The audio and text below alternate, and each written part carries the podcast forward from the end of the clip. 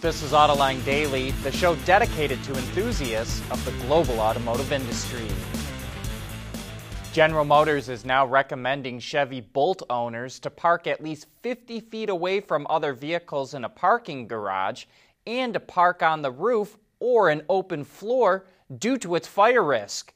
Previously, GM advised owners to park their cars outside, away from structures, and to not charge overnight.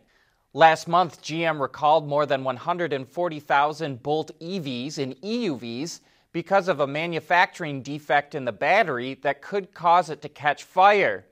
GM is currently working with battery supplier LG Chem to fix the issue, and it's halted production of the EV until it's satisfied with the fix. The recall is expected to cost $1.8 billion, but GM is negotiating with LG to pay for it. And speaking of GM, its defense division was awarded $36.4 million by the Department of State to develop and build purpose built heavy duty Chevy Suburbans.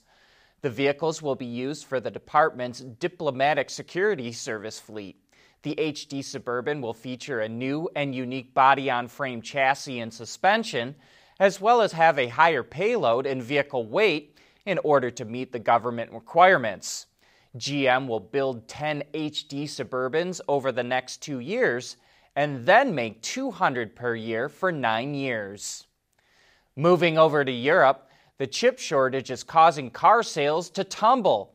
According to the European Automobile Manufacturers Association, sales dropped 24% in July and fell another 18% in August compared to a year ago. The region's largest markets, Germany, France, the UK, Italy, and Spain, all recorded double digit drops for the last two months.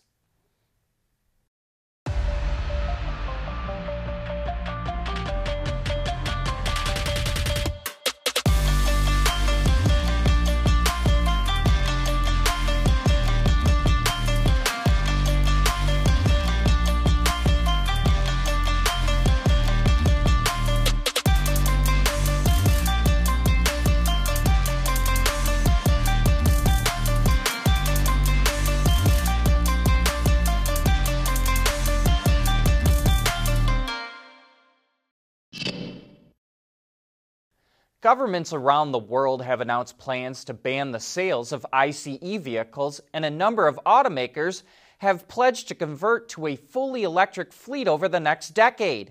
But in order to be able to produce all those EVs, more battery materials are needed. That's why former Tesla co founder J.B. Straubel is expanding Redwood Materials, a battery recycling company he created to include producing battery materials, specifically cathodes. China currently dominates the market for battery materials and components, accounting for 80% of global production, according to Bloomberg. But Straubel wants to bring more of that to the U.S. and plans to open a battery plant that will produce material for 100 gigawatt hours of batteries a year by the end of 2025. By 2030, it will increase to 500 gigawatt hours a year. As big as that sounds, Straubel says it won't be enough to meet demand, and there needs to be at least four more battery companies producing battery materials. Genesis could be making car keys a thing of the past. It's rolling out a technology called Face Connect that uses an infrared camera to recognize an owner's face and either unlock or lock the doors. Then a fingerprint authentication system allows the car to be started. It also automatically adjusts things like the HUD, side mirrors, and infotainment settings to the particular user. As of right now, up to two users can be stored in the system, and it first launches on the new GV60. Hyundai may have the fastest product cadence in the business, and it's amazing to see how many new products it's coming out with. So, how does it do it? Well, that's why we invited Olabisi Boyle, the Vice President of Product Planning for Hyundai Motor America, to join us on Autoline After Hours this afternoon at 3 p.m. Eastern Time. If you've got a question you'd like us to ask her, tweet it to us or send an email to viewermail at autoline.tv. We want to know what drives your testing. OTA, connected car, diagnostics, remote testing. Intrepid Control Systems is here to help you work from anywhere. Intrepid Control Systems, driven by your data.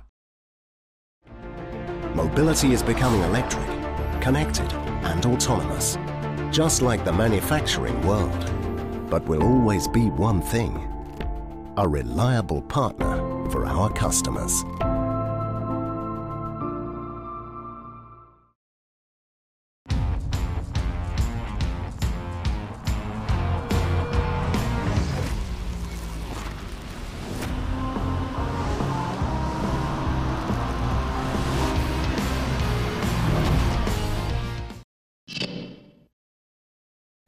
We've got more information on the third model in XPeng's lineup, the P5 sedan.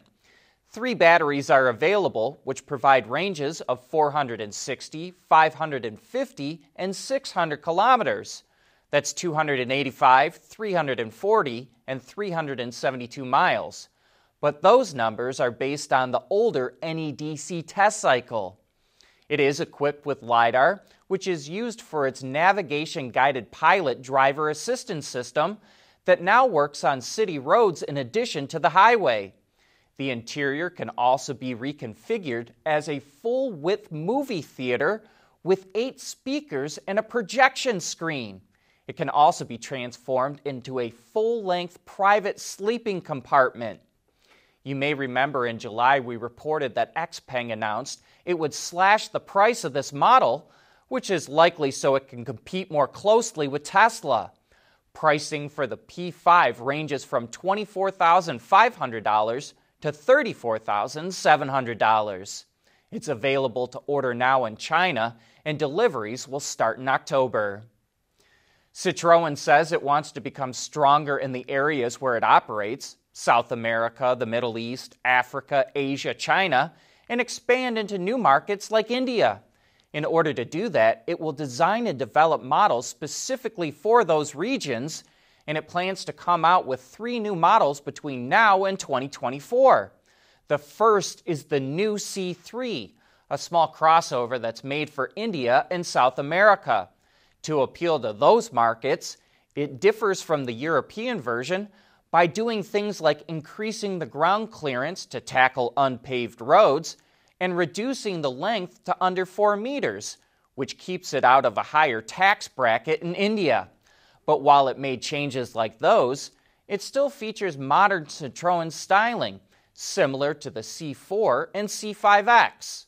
Citroën also says the engine lineup will be modern and efficient, but didn't reveal what will be under the hood. But Ford has revealed the refreshed Fiesta. While there's not a whole lot of difference at the back, the front fascia has been completely massaged and has slight variances amongst each grade.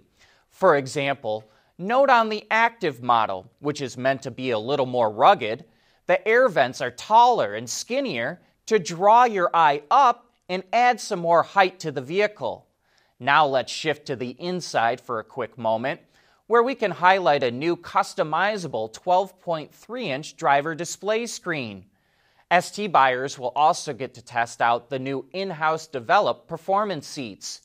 Speaking of the ST, its turbocharged 1.5 liter engine still puts out nearly 200 horsepower, but it does get a mild 10% boost in peak torque.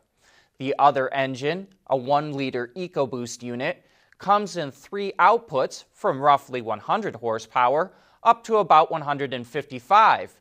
And the two higher versions also include 48 volt mild hybrid technology. Lastly, we'll highlight the new Fiesta van. It's based on the three door Fiesta passenger car, but features a flat rear floor, four tie down points, and a divider between the front and the rear of the car. Deliveries are scheduled to kick off next year. But that's it for today. Thanks for watching.